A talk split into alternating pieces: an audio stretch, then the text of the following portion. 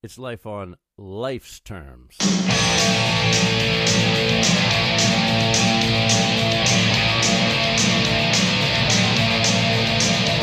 Why don't you turn around and look at me?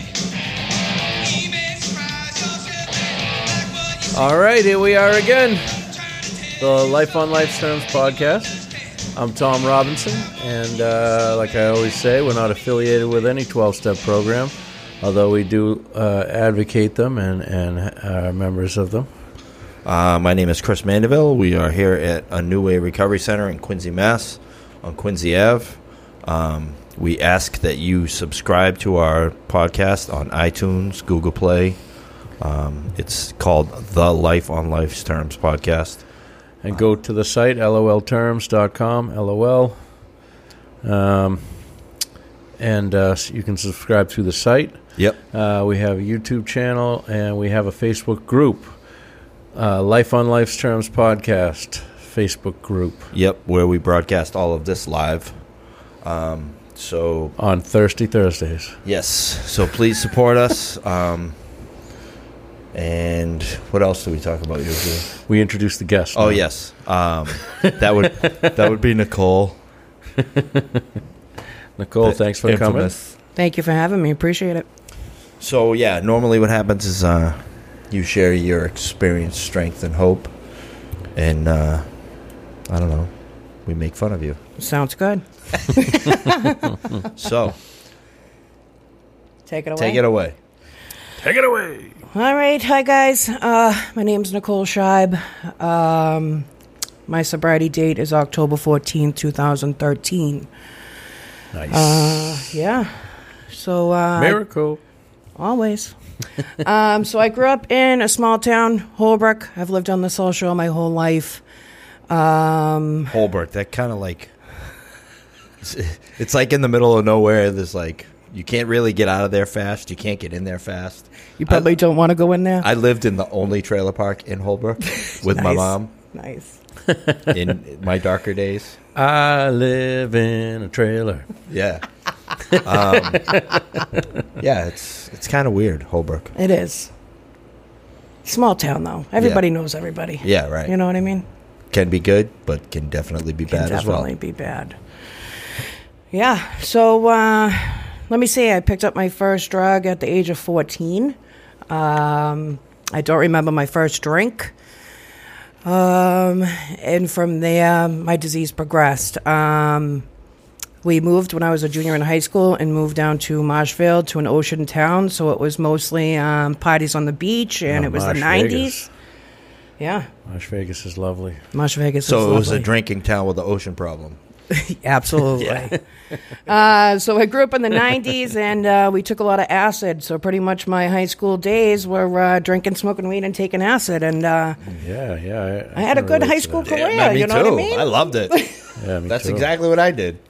Good times, good times. Uh, so I'm a senior in high school and I'm introduced to cocaine. Um, how my disease progresses is that uh, the cocaine didn't work for me anymore, so I went on to bigger and better.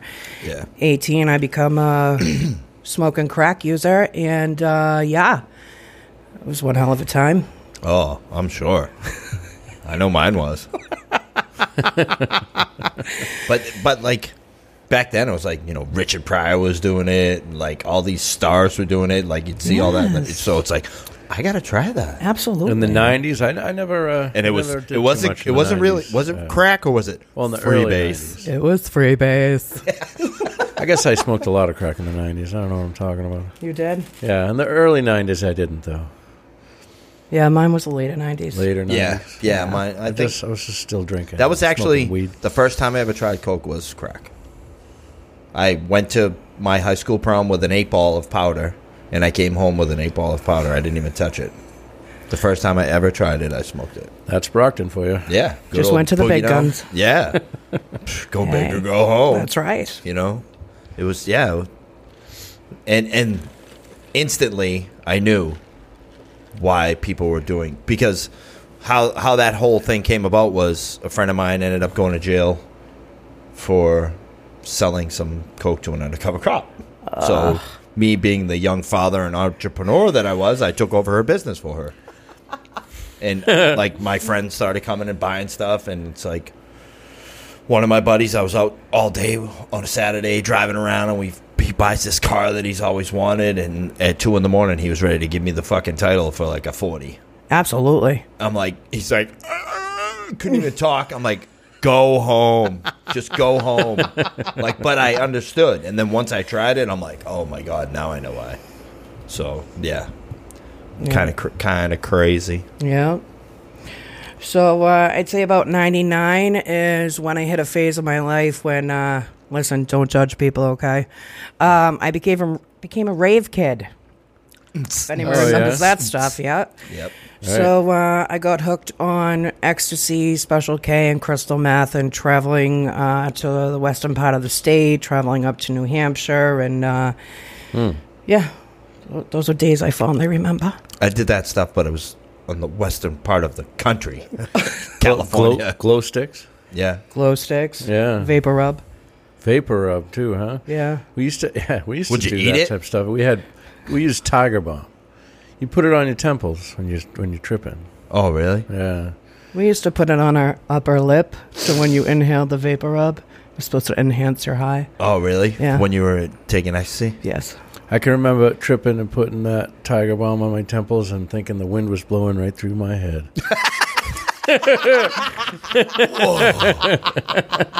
Yeah, I, I could. I'm actually. I can picture that. True story. Yeah. Like that weird sensation on both sides. Uh, so during this time, I uh, I found out I'm pregnant, about 20 years old, and I thought, all right, that's just a phase of my life, uh, the drug phase, and I'm going to be a mom, and uh, now I'm going to get my life together. Uh, so I have my first son at 21, and uh, three months after I had him, um, uh, OCs came into the area I lived in uh, about 2001, and. Uh, you know, it starts off with maybe 10 milligrams and you're feeling good, and then you your body becomes, you know, needing more, and uh, it's off and running. Yeah. Yeah. Ugly. Yeah. so, uh, let's say six months to a year. Um, like most heroin addicts, uh, we find out about heroin and it's cheaper, and um, Yeah. So I start traveling into Brockton every day. That's pretty much where I did my running. And uh, for the next 14 years, I was an IV drug user trying to get sober and not knowing how. Hmm. You know? Um, So yeah, right about when yours kicked off, that's when mine yes, came I to a did. screeching halt. Yes. Yeah. courtesy of Brockton PD. Yeah, I was I was working in, on a, at a commercial building in Brockton doing a fence behind there, and uh, I got heroin. I had to go into the front of the building to talk to the owner about the fence, and by the time I walked around through the alley and out to the back, I scored heroin before I got to the front door. yep. That's yep. how prevalent that was. I used to go to Brockton, and I'd be mad if I couldn't score within like 15 minutes. I'd be like, "What's going on today?" You know what I mean? Cops, cops must be out or something. Yeah. Yeah. Yeah. So bad, just just so bad. Five minutes, Papa. Yeah. Ugh. Five minutes. An hour later. Yep.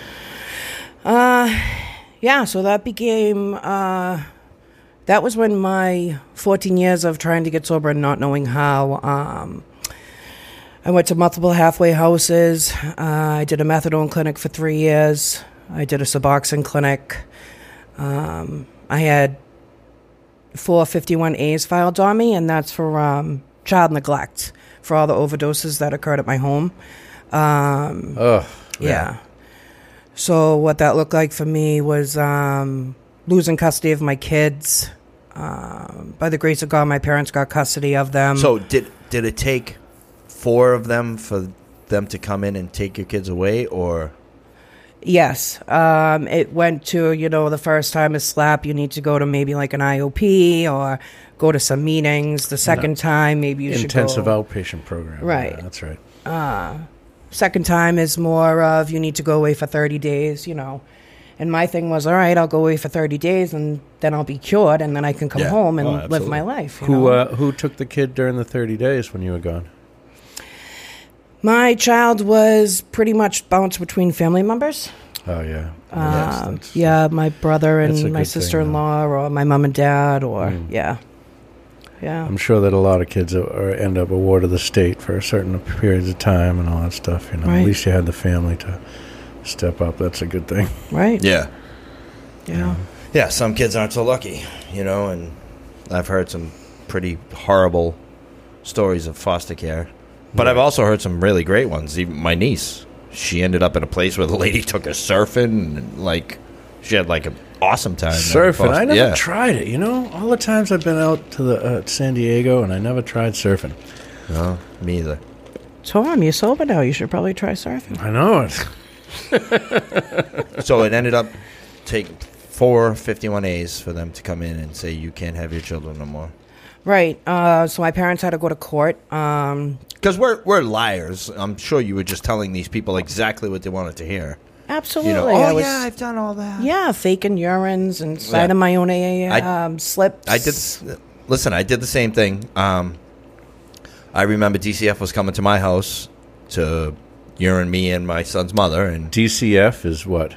Department of Children and Families. it used Oh, to be. DSS, Department of Social Services. Social Services. That's what it was I back remember. then. That's the one And I know about. I remember taking my son into the bathroom. Here, you got to pee in this cup. Absolutely, And I'm going to put it under the sink, but he's not going to know that. So that when the lady comes and asks for a sample, I'm going to go in there and pour his pee. And I'm telling him it's for the doctor. Right. Oh yeah, you, you it's for your doctor. Okay. You know, because they I don't. Why would they give you a heads up? We're coming by today. you know. Okay, let me hide all my shit. Yeah. But uh, I mean, you know, I, and I think back on it now, and I think it was probably traumatizing for my family. I mean, they had to go through my cabinets to make sure that my parents had enough food. Um, they had to take each child in a separate room and, and check their skin and stuff to make sure I wasn't abusing them. You know. Yeah. And at the time, obviously, I'm not thinking about any of that. I'm thinking about when is this lady going to leave because I need to go cop, right? Oh yeah, I can I can just totally imagine that scenario because it's just it's so strong an obsession. It sinks so far into your mind that nothing else really matters, and it's it's. I'm just glad that I was able, you know, I, it, my kid's mother was there for him when he was real young, and I was still using. He was uh, I got sober nine months into his life, I believe, and. uh I just can't imagine. I remember I had him a few times uh, when I was using, and I would, uh, you know, wait to get home with him. I'd put him put his car seat in front of the TV, and then I'd go use. You know, yeah. And I one of the memories I have is once I got into the program uh, when I finally did get sober, and uh, just thinking like, just imagine if I had OD'd, and he'd be sitting there Yeah. in front of the TV, and I'd be dead. You know what I mean? Right. It's so selfish. It's so sad, you know. Yeah, but I mean, we don't think of that. We're we're so. I myself, I was so caught up, you know, that it had Well- nothing to do with my kid. Like, Yeah, it's it's not it's not a malicious thing. It's just a um, you're just under the control. Yeah, so- so strong. If any, you know, if someone's listening or, or watching, like we get that, you know, don't Totally get it. don't beat yourself up if you've put your kids at risk. Absolutely. I think for myself, when uh, DCF finally came and I lost custody, you know, the selfishness and self centered as myself as an addict, it was a green light for me. Oh, yeah. It gave me the ability to go and use like I wanted to. I no longer had responsibility. You know, not that I was taking care of him the best I could, because I absolutely wasn't, you know. Yeah. Uh, my child lived off of, uh, you know, going to Dunkin' Donuts in the morning and getting a, a five munchkins in the afternoon was chicken nuggets, and, you know Yeah. right. that was you know how I lived my life. Um, so um, during the time I'm on the methadone clinic, and um, I think it's a great idea to go to nursing school. So I go to nursing school, and I come off the methadone clinic, and uh, I end up picking back up. And uh, at this time, you know, I'm probably like four or five months pregnant, um, still actively using. Um, didn't know I was pregnant. Uh, for a lot of females, you know, that whole menstrual cycle doesn't quite work when we're using. Yeah. um, yeah. So I have my son, and uh, DCF comes again, and it's, you know, meconium's positive for multiple things, and uh, again, there I am. Uh, my option again is to go away to treatment. So again, it's another halfway house, you know. Um, for a long time, I thought if I went to the best, you know, women's halfway house, that that would get me sober. And I think I went to the three of the top best in Massachusetts, but it didn't get me sober because Yeah, I didn't right. do Right. anything, you know. Exactly. You you fix me. Oh, Right, that one didn't work because they didn't fix me. Right. Like it's so it's so funny because the the people in in power think that that's how it works. Like, oh, this program works because this program is getting people sober. No, it's not. Like that program is helping people get sober.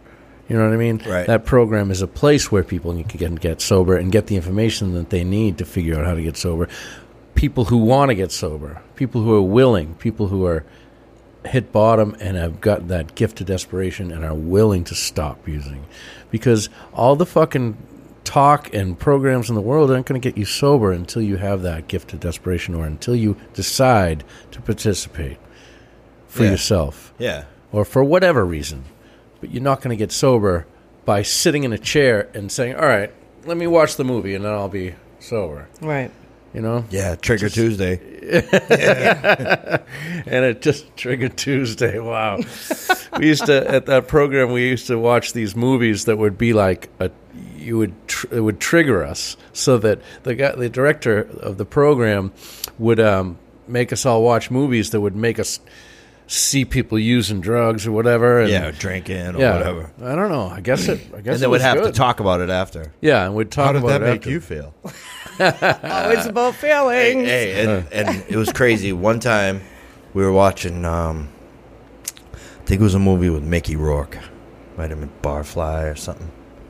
Oh and, yeah. Uh, me and this, the whole group, the whole house is in the living room, and we're watching this meeting. Thirty years. Big and, living room. and we hear this distinct sound, and I hear it, and I'm like, and I turn around, on this young kid Joey from Southie, he's he hears it too, and he looks at me, and he's like, I'm like, so we have a break, we have intermission for the movie. Yeah. What the sound was was a fucking spoon hitting the tile floor, Uh, and it was a counselor. Ooh. He was like, "Dude, did you hear that spoon?" I said, "Yes, I did." Is that Randy? Yeah, Randy. He's passed away now. Yeah, he had, he's passed away, but That he and then after, so like second half of the movie, me and that kid Joey are like this, like looking Talk about and Trigger Tuesday. yeah, exactly. Yeah, he's he's sitting there and he's like, yeah, Randy's the I'm like- counselor's there nodding off in the fuck. Oh, Look at this my dude. word. you know.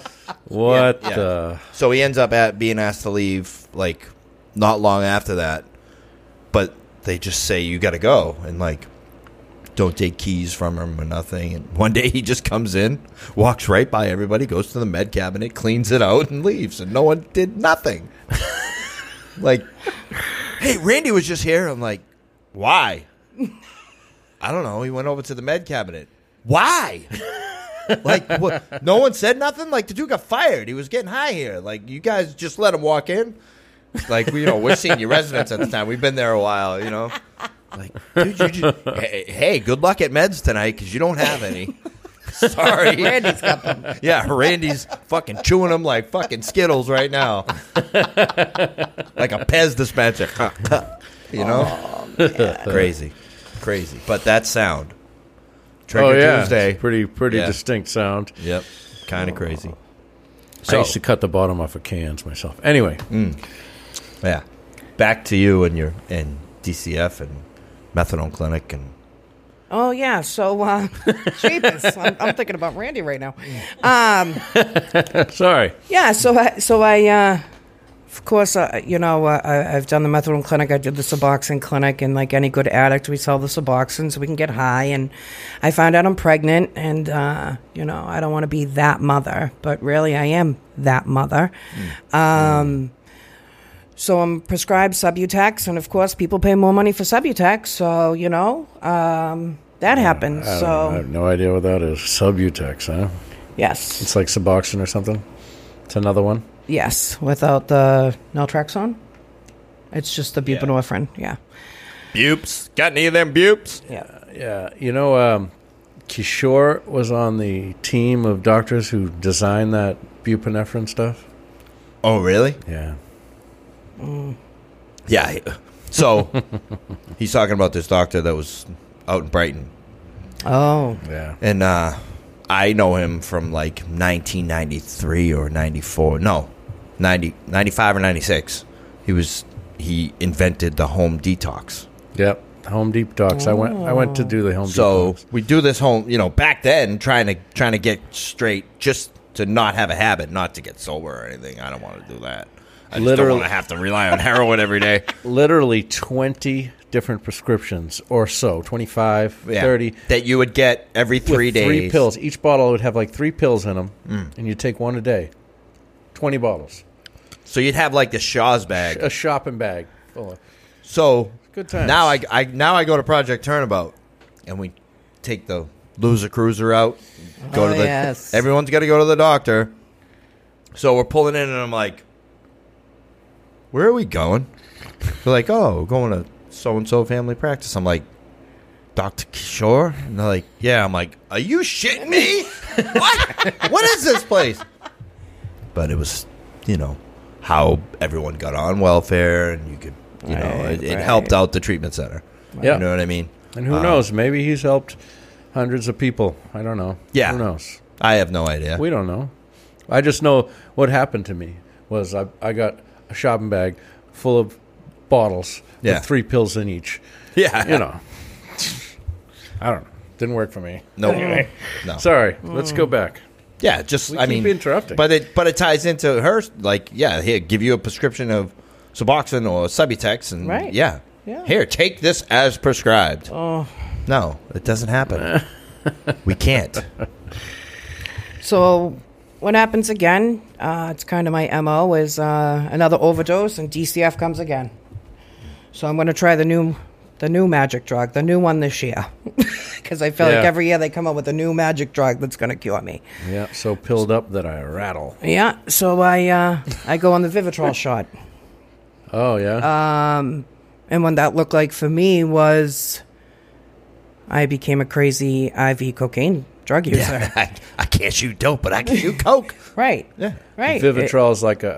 Uh, it's an like a opiate blocker. opi- opiate blocker. Yeah, yeah. Right. And Somewhere in the I, I agree. I mind, agree knew with that. Like for guys like coming out of jail and you know Sure. stuff like If that. If it works like- for people, that's great. It just didn't work for me. right. me.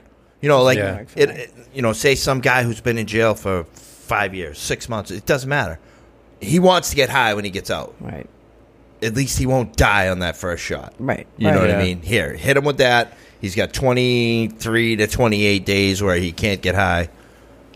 You know, if if it gives him that Wow, it amount of time, That, that long, huh? yeah, Wow. That's Yes. crazy. Huh? it's kind of weird, I guess. We're just amazing. We're just these big bags of chemicals, and you know, you stick this chemical in, and that happens. Stick that chemical in, and that happens. It's, Yeah, it's just so so weird. It's all pharmaceutical. yeah. Life is pharmaceutical. Broccoli's pharmaceutical. Not if it's organic, Tom. Oh yeah, I, I forget what I was watching, but they said they spray this chemical on all organic vegetables. I'm like, What? and how the, how's it organic? You know, and it's outlawed, and but it's in everything we eat. oh, Jesus. anyway, So So Vivitrol. um, I go on the Vivitrol shot. Doesn't work for me. Uh, so what usually happens again is the gig's up and I end up not having money, or my parents find out I'm using again, or you know another overdose, and um, you know the last time I used, what that looked like for me is uh, I was muling for this kid, and I thought I thought I had arrived. I thought I was this, you know, princess mafia person. The you cartel. know, yes, like this guy's Oh. cut me off some. I'm delivering this stuff. Look at me. You know, you've got to cut me off some because I just delivered and I'm mm. getting it all for free. But in all reality, what my truth looked like was by myself at three o'clock in the morning, driving down the road, trying to shoot up and missing, and then not even be able to drive another mile down the road without having to pull over again to the point where I didn't care if the cops stopped me anymore. You know, it was like I I couldn't go on anymore. I couldn't go on, you know? Um, So my lovely parents uh, found out about a place, and uh, they told me they'd send me up there so I could get treatment. And uh, they told me it was about two weeks, and I said, "Great, two weeks, I can do this. Two weeks is nothing, you know." And uh, what happened is I ended up staying up there for about four months, which wasn't wasn't uh, what I wasn't Nicole's plan. Let's say. Yeah. Yeah. And I showed up, and uh, people were walking around with notebooks, and everybody was happy. And I thought, where the hell am I? Right? They all Right. drank the Kool Aid. Yeah. I'm like, what is happening? You It's know? hard to relate to people who are all happy and clean and yeah. walking around. Yeah, with when you notebooks. hate yourself. When you hate yourself and you look at yourself as somebody who uses, and you're just Yep.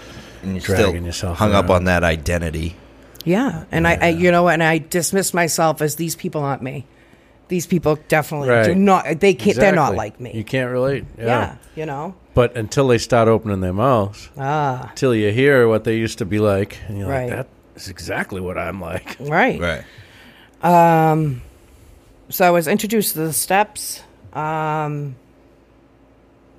and it was eye opening because for so long I thought I thought I was a mental defective, right? I thought I either I suffered from bipolar or I had anxiety or depression. They got to have a pill for something I have. Yes, I have ADD. like if I these got people just treat my mental I got all illness, I'll get off these drugs. Yep.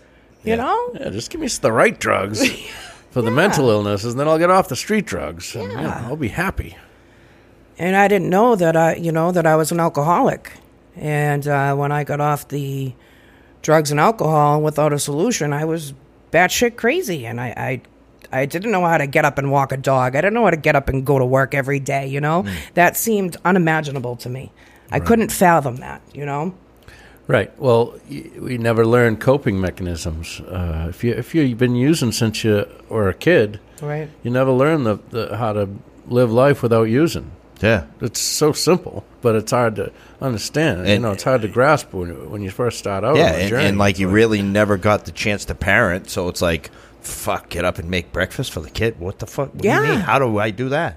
I don't eat breakfast. What? A, you know, I go get a co- I get a coffee. Here, Here, fill kid, have a bottle- coffee. Put some coffee in that bottle.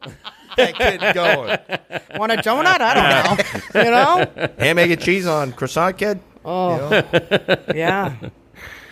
And I also um, didn't identify with people for a long time because nothing happened to me in my childhood. And I think that I was always searching for something. Something must have happened to me as why I'm an alcoholic, if that makes Right, sense. And for many years, I wasted time asking myself that question. why? What happened? Yeah, look, looking for a reason. Right. Looking like something to to pinpoint it on, Yes. to blame it on. Yes. No, no, it's Yeah. some people are just alcoholic. Yeah, and it's like, you know, uh, someone said to me, like, okay, you're an alcoholic. The question is not why you're an alcoholic, but like, what are you going to do about it?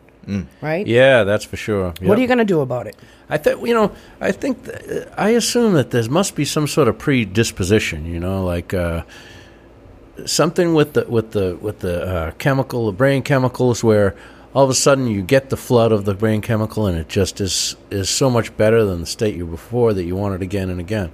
I don't. I don't know. It must be a predisposition genetically. So You know yeah, I mean? now immediate family, any issues?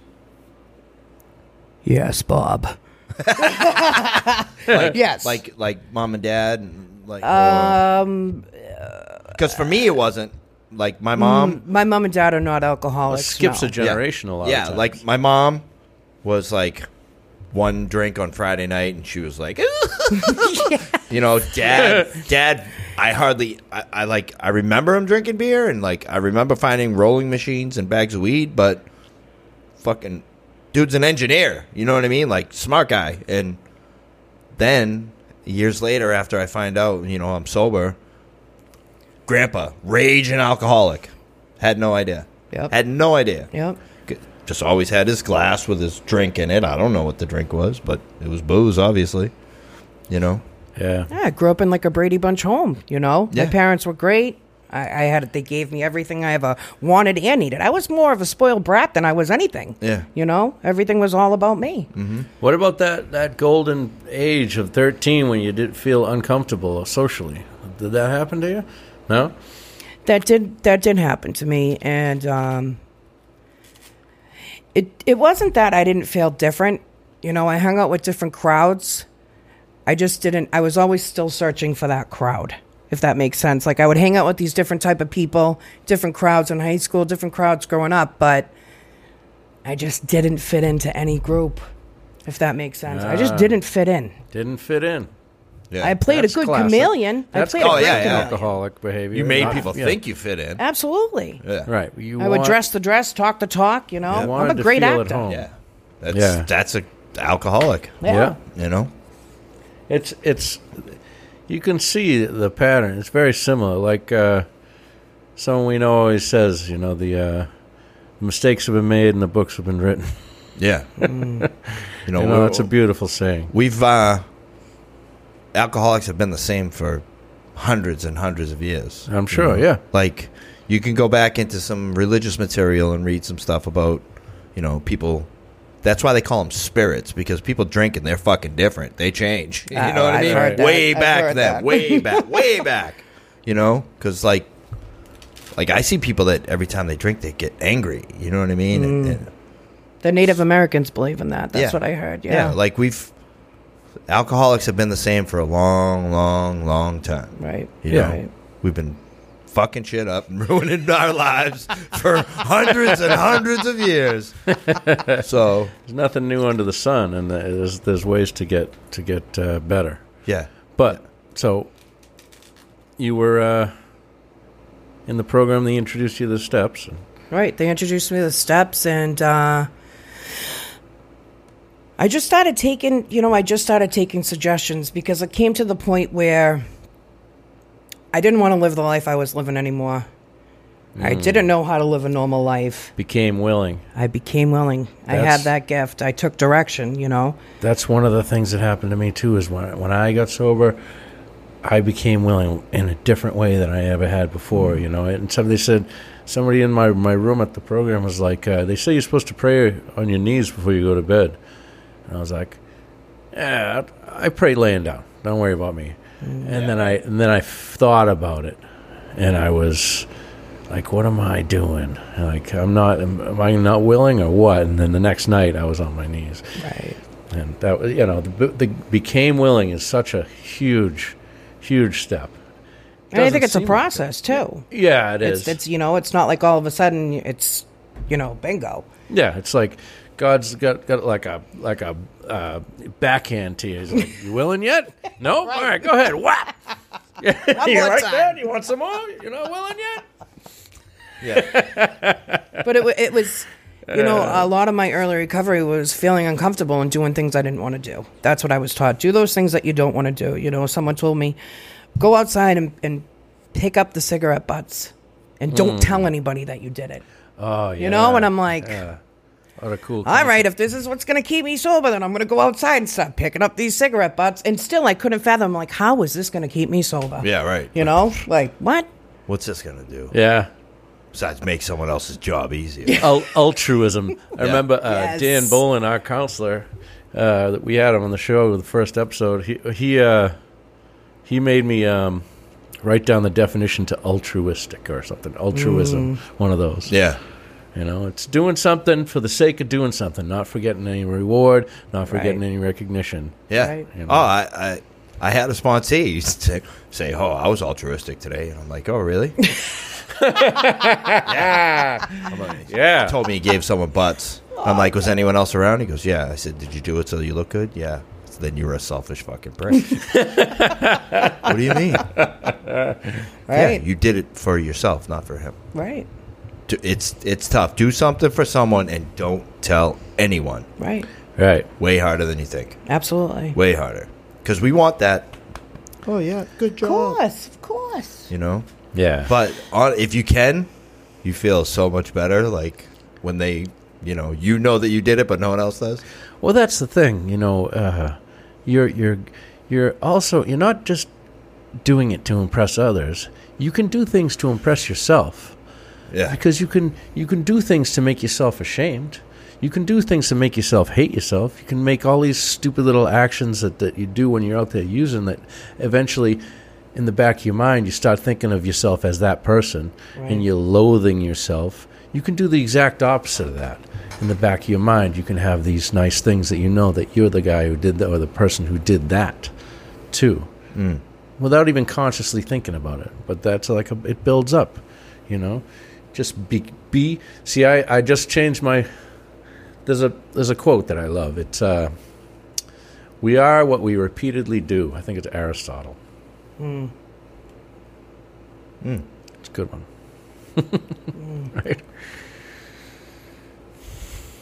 Yeah, so uh, I started going through the steps, and um, you know, another thing is, is is I needed people to break down my my ego, if that makes sense, because I had this big facade, right? Mm, that I was this, I was a good daughter, and I was a good mom, and I was a good friend, and I'd give you the shirt off my back. When in all reality, no. If you didn't have something for me, or something I needed, or wasn't going to do something that benefited me, Yeah, even if it was down the road. yeah. Mm. You know? I can relate to that, Jimmy. Yeah. Yeah. I needed someone to tell me, like, you don't know how to be a mother. You know? Yeah. And You don't know what a true friend is because you've never been one. It stings and it hurts, but it learn it, it, it helps you learn how to be those things. Yeah. Yeah, I mean that's got to be a hard. That's got to be a hard thing to hear. You don't know how to be a mother. That's that's a difficult thing to. but must it was my truth, been. Tom. Right. It, it was my truth, you know? Yeah, yeah, and you have to hear the hard hard things. Right. But then you meet people that show you how. Yes. You know, Oh, yes. around here, Oh, yes. like you don't know how to do something. There's someone around here that Someone does. around here Absolutely. Yeah. That's what- Absolutely. that's Somebody what's sort of beautiful. who's going to tell you all about it. That's right. yeah. Yeah. You know, So um, I had taken a third step, and uh, again, not quite sure what that was all about. All I knew it was it was me making a contract with God that I was gonna, you know what? Let me give these steps a try, and if they don't work, I can always go back out there, right? What There did I have? go. What did I have to lose? Right. You know? Your misery will be refunded. Yeah. So so I read this, you know, prayer off a piece of paper, still clueless on what I was doing, and um, I started writing. And I think, you know, when I started writing, it broke me down. I don't want, I don't know if it broke me down, but it was like it allowed me to release so much stuff that I had built up over time, over years, over years and years, and it it helps me to see that I'm not the person I want to be. You know, I needed to change and become the person I wanted to become. Right? Right. Um. So I did steps five, six, seven, and um, still so unsure. You know, was I, you know, the perfectionism kicked in. Was I doing it right? If I did it wrong, was this going to work? And, you know, mm, am I praying right? Am I doing this right? And, you know, all this cra- crazy delusional thinking that we addicts have, you know, Yeah. or, or myself uh, that I have. alcoholic um, thinking. Yeah. Oh, big time. Big Sti- time. stinking thinking. Yes. Um, Stink. Yeah, thinking. Your thoughts really smell.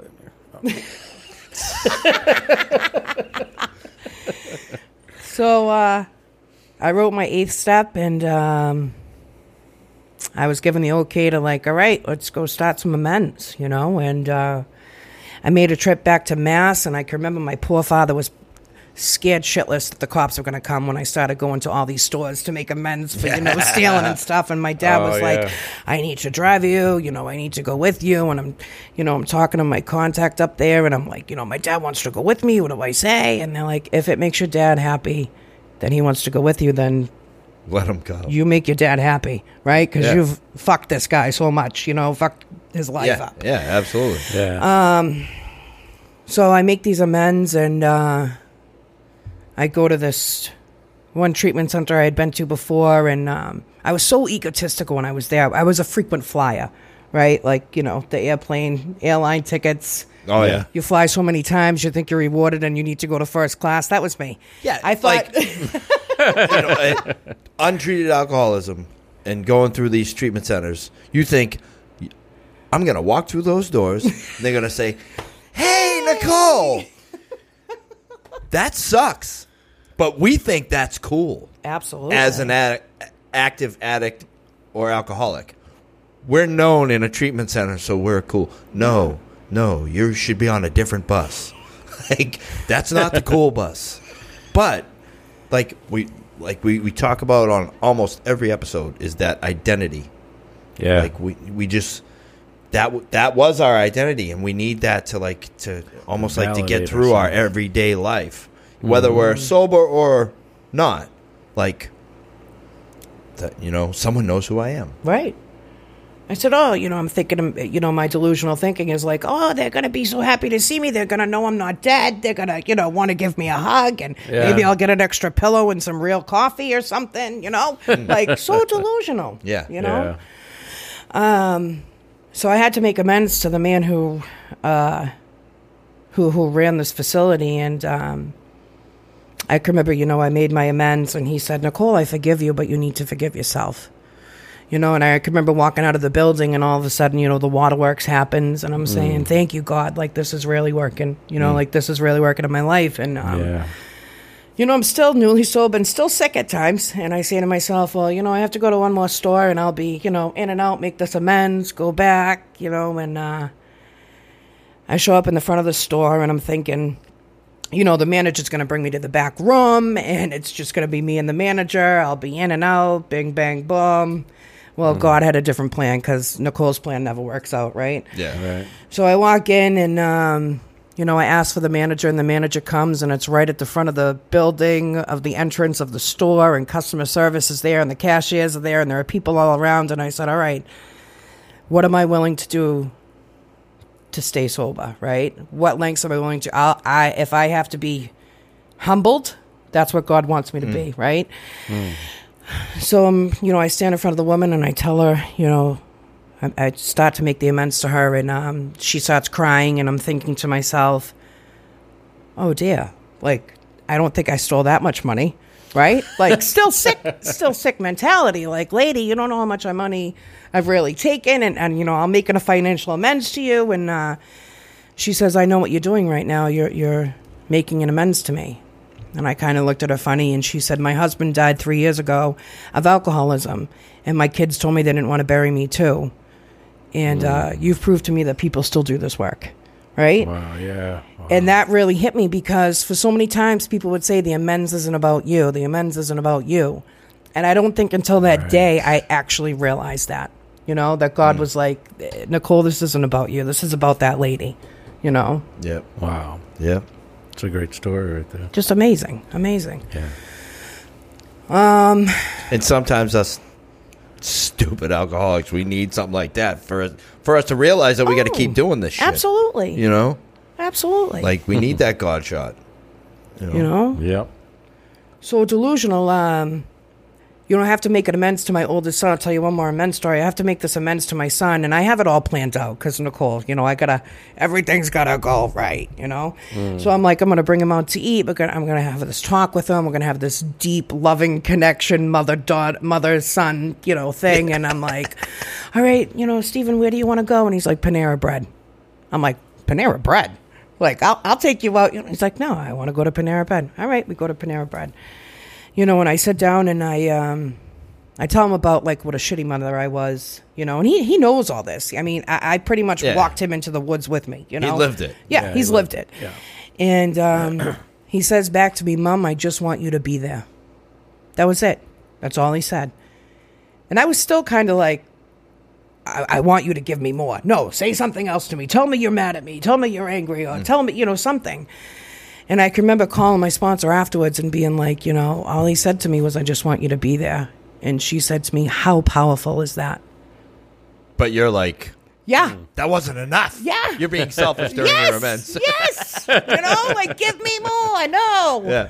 You know, and she Yeah. was like, He just wants you to show up. And, and I think that's part of like, you know, being a mother and being a parent in recovery is like I make mistakes all the time, but my Yeah. one thing is is I just have to keep showing up, you know? Yeah. I just put one front in front of the other and they know that I'm there and you know, I'm I'm perfectly imperfect, you know, I'm a human, Yeah. Yeah, we that's that's like the biggest thing we have to remember. right? You know, we we fuck up. All the time. You know, That's it, I you was just- I was talking to a couple of the people out front when I got in here, and uh, one of the girls that was sitting down, she was like, "Yeah, I've I've known you for a while. Like, are you how, how's things? You still doing like the same since?" I'm like, Yeah. I'm like, it's been 16 years. And she was like, and I was like, but the only thing I have done right is not pick up.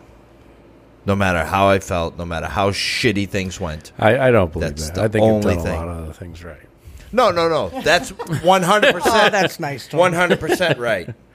Like I, I've I've failed every area of my life that I could fail, but it didn't make me feel bad enough that I needed to resort to my old. Right. Well, I think after a while you realize that uh, you know there's nothing in it for you. It's not going to provide any release.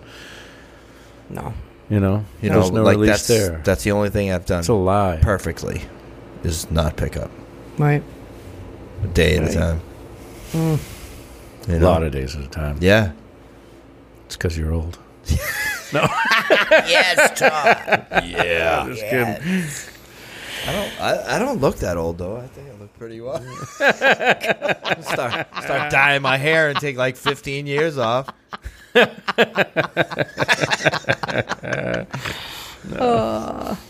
But yeah, we uh we hang out with a lot of the same people, We do. We do. and uh, it's al- always laughing. That's Always. why that's why I put that up last night. You know what I mean? I was like, she's gonna hate me, but because I know you could get tend to get a little nervous about things. So. I do. I, st- I do. I still get nervous. I, I you know, I, I, I, it's not like I haven't spoken before multiple times, but I don't know. So, So, I just talk to God before I speak. That's yeah. what I do. So what what's a Oh yeah. what's a day in the life of Nicole look like now, as opposed to, say, ten years ago? Oh, jeepers. Um, I get up every day and I go to work. That's that is crazy. That's insane, right there. Okay. Um, I pray every morning. One thing that I've done since I've gotten sober is I pray. I, I, Yeah, I have to pray. Prayer is a big part of my life. Um, without God, I wouldn't be sober. Um, so I talk to God. Um, you know, I go to work and and I come home and I'm a mother of two boys. I have a 17 year old and an 8 year old, and I'm a, I'm a single parent. And uh, you know, cook dinner and uh, we hang out, and you know, the next day it's repeated. But my life's very simple now, and I like to keep it very simple. Yeah. you know, um, I have a few people. I went from like wanting to be friends with everyone to now my life consists of a very small circle, and I'm absolutely okay with that. Yeah. I'm absolutely okay with that. You know, I was the same. Like, it was. I always thought like the more people that I knew and hung out with, like the, you know, better people think of me. oh, ego driven, big time, Oh. right? Now it's like, nah, I ain't got room for that in the circle. nope. Right. You know. Yeah. And it, it's funny because uh, a friend of mine um, really banged up out in uh, the West Coast, and uh, another kid went out there and had this whole plan. Like, all right, yeah, I'll, I'll come home and we'll do what we need to do. And he calls me up, and I I was working, I didn't get to answer it, and he leaves me a voicemail. He's like, he's like, dude, now I know why you're the way you are after all these years like how you can like because I, I can't stay like so emotionally connected anymore. Mm. because it's like it's hurts way too much you know? And now i know like yeah that's it's alcoholic behavior you know? Like i understand i have empathy but it doesn't affect me as as much as it used to. I can identify you know with that. and uh like the kid went out flew all the way out there like put his life on hold and dude like basically ditched him at the airport you know That's what we do. yeah, like, That's and what I, we under, do. I understood that as well. I'm like, oh yeah, well you didn't expect that. Like, Right. should have had LoJack on that motherfucker. Like, handcuffs. There used to be this show called The Cleaner. I don't know if you've ever seen it. I think it was Benjamin Bratt, and he used to like, dude, it was on I for like remember one that. season, maybe two, and he would like. Families would find him and they would hire him, and he would go and kidnap people and like detox them, and like they would get better. I fucking loved it. It was awesome. I want to do that, but it don't work all the time, you know. Well, I think that uh, just having kids will, will bring your uh, if you're you know doing the right thing, just having kids will bring your circle a little smaller. I mean, you can't be social Yeah. butterfly when you you got people dependent on you. you Right. Know what I mean, you got to be kind of little less. Well, I can remember, you know, being in early recovery and it being Friday night and thinking to myself, my God, it's Friday night. You know, Yeah. like, uh, are we supposed to be doing something? Yeah, we got a party, don't And we? now I'm like, oh, Friday night, my home group, and like we go out to eat, and then I get to go home. yeah, yeah. and I'm in Right. bed by 10, and that's a great home, night yeah, if you ask great me. night, you yeah, know? absolutely. I remember the uh, the feeling of like when I when I when I finally did start working like construction type jobs again. Uh, you know, on that afternoon, that Friday afternoon, you'd know the weekend was there, and uh, you know. Traditionally, it would be like race home to take a shower to get back out and get the, my my belly full of beer or whatever it was. I, Yeah, yeah. I was gonna be putting in my system. It was like a, it was like an elation, like a you know anticipation, and you're all Yeah. psyched up. And then after a while, it was just uh, you know I was sick, and I had to get out out of work and cop, so I didn't you know Yep. shit my pants. yeah, and, that- and also it's like, Bad now. You know what I mean? but but now but now it's like, yes, it's Friday, it's payday, but no, you borrowed all you paid during the week, so you're oh, fucking Oh, yeah. broke. So you're you know what I broke. mean? Like I work for a friend of mine, kid I grew up with, fucking since we were in kindergarten, and it got to the point where one day he was like, you know what, payday is on fucking Friday, dude. I can't do it no more. He knew what was going on, but he just wasn't like too keen on like the addict alcoholic behavior. Hmm. But like he did it in his way. He's like, you'll get paid on Friday. Right. Because I'd be no like, more lending. Hey, you. bro, I need like, uh, I need gas or the electricity got shut off. Or, you Dude, know. I was. I, that reminds me of a time period in my life where I was living in Roslindale, and I was working on the Cape, and I had this old shitbox uh, Volkswagen Golf, and the clutch pedal used to fall off, and I would, I had a Volkswagen Golf, John. I would do my wake up, and I'd put the clutch pedal on. and I'd start driving down the Cape, and then would fall off at a light. I'd open the door, put it back on. Oh my when pro- God. when you probably only needed like a wrist pin or Fool. a cotter pin, something that was Oh, like no, I need- forty cents at a No, what I store. needed was uh, to jack it up, remove the gas cap, and pull another car underneath.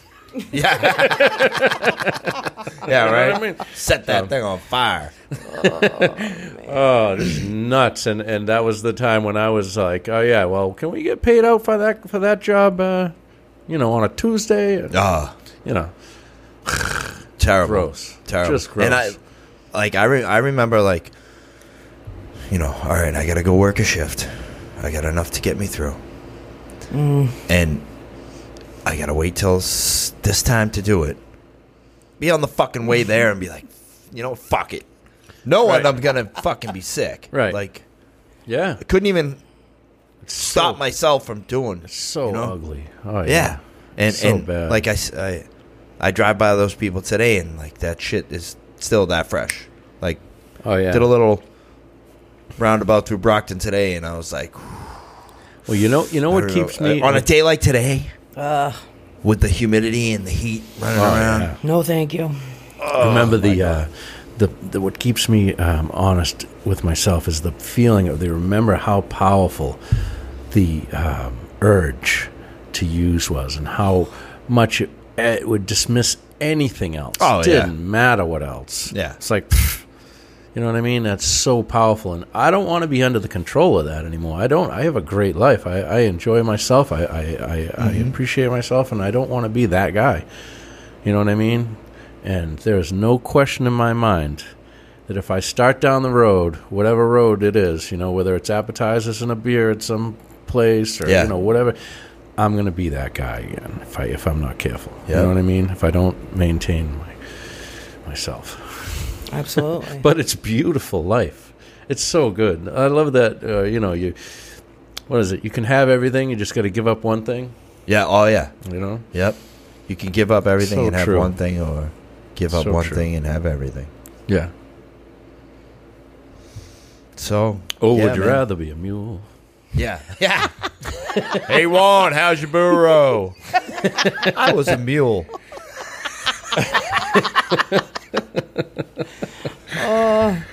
All right. So how long? Oh, we're about Yeah, there. we're doing We're good. about there. yeah, so uh, what I continue to do is I continue to write inventory Um, I meditate. I read spiritual litter, and I help Litter? other women. Literature. Where, where do you find spiritual litter? in the cat Because. I bet you if you. God's cat box has spiritual litter. Let me know when you clean that cat box out, Chris. told you, told you it would make fun of you. spiritual litter. We're patenting that one. is that like ah, uh, Oh, Christ. trash at church? It maybe? is. It is. Hmm. It is. Cool. So yeah, spiritual literature. Remind me to smack you when we get out of here. yeah. So yeah, I, I try to read spiritual literature and I meditate. Probably not as much as I should, but um, Ain't you know, there's got no always time for I, there's always stuff I have to continue working on in Yeah. Oh, recovery. yeah. You know what I mean? In if you guys life. can identify with that, yeah, Absolutely. But that's a good thing, absolutely. fantastic. you know, because when when we think we got it all, that's when we're bumming. That's what Listen, I'm Chris, bumming. I'm still crazy. And if you ever did have it all, it'd be boring. Yeah, right. Why would you want to have it all? You Right. just want to keep working at to get it all. Yeah. my job You know, is just to like be a good person today. Be Yeah. a mom to my kids. Be a friend. Yep. You know, help other people. There you Yeah. go. Live life, and, and that's the thing. Like we're not doing anything fucking miraculous. Not at all. That's right. we're we're actually living and behaving and doing the things that we should be doing. Absolutely. That's how we we should live. You Absolutely. know, and That's if, right. if the whole world did that, we'd have a lot less problems. Do unto others as you would have done to you. Mm. Right? That's true. Yes. That's the truth. All right. So with that, I think we better wrap this up. Yeah. So Thank you uh, very much. Yes. Thank, you, Tom. Nicole. Thank you, Chris. Um, subscribe on iTunes, Google Play, uh, YouTube. You can also subscribe. We're probably coming to uh, Stitcher uh, in the next couple of days. Yeah, Stitcher. Instagram. I think Instagram. We got yeah. an Instagram page now. Yep. So we're big things. Big Yes. things are happening. Um, share. You know, if anyone has any topics, anyone wants to be on the podcast, yeah. like please definitely us check us out. You know, hit us up, message the uh, Facebook group, Life on Life's Terms podcast, uh, and you know we'll do what we can. You know, if anyone needs to talk or needs help, We can point you in we the right can direction. definitely that's point for you in the right direction. Yeah. Uh, Absolutely. So again, thanks to Cole. Uh, LOLterms.com. Peace. Peace. I live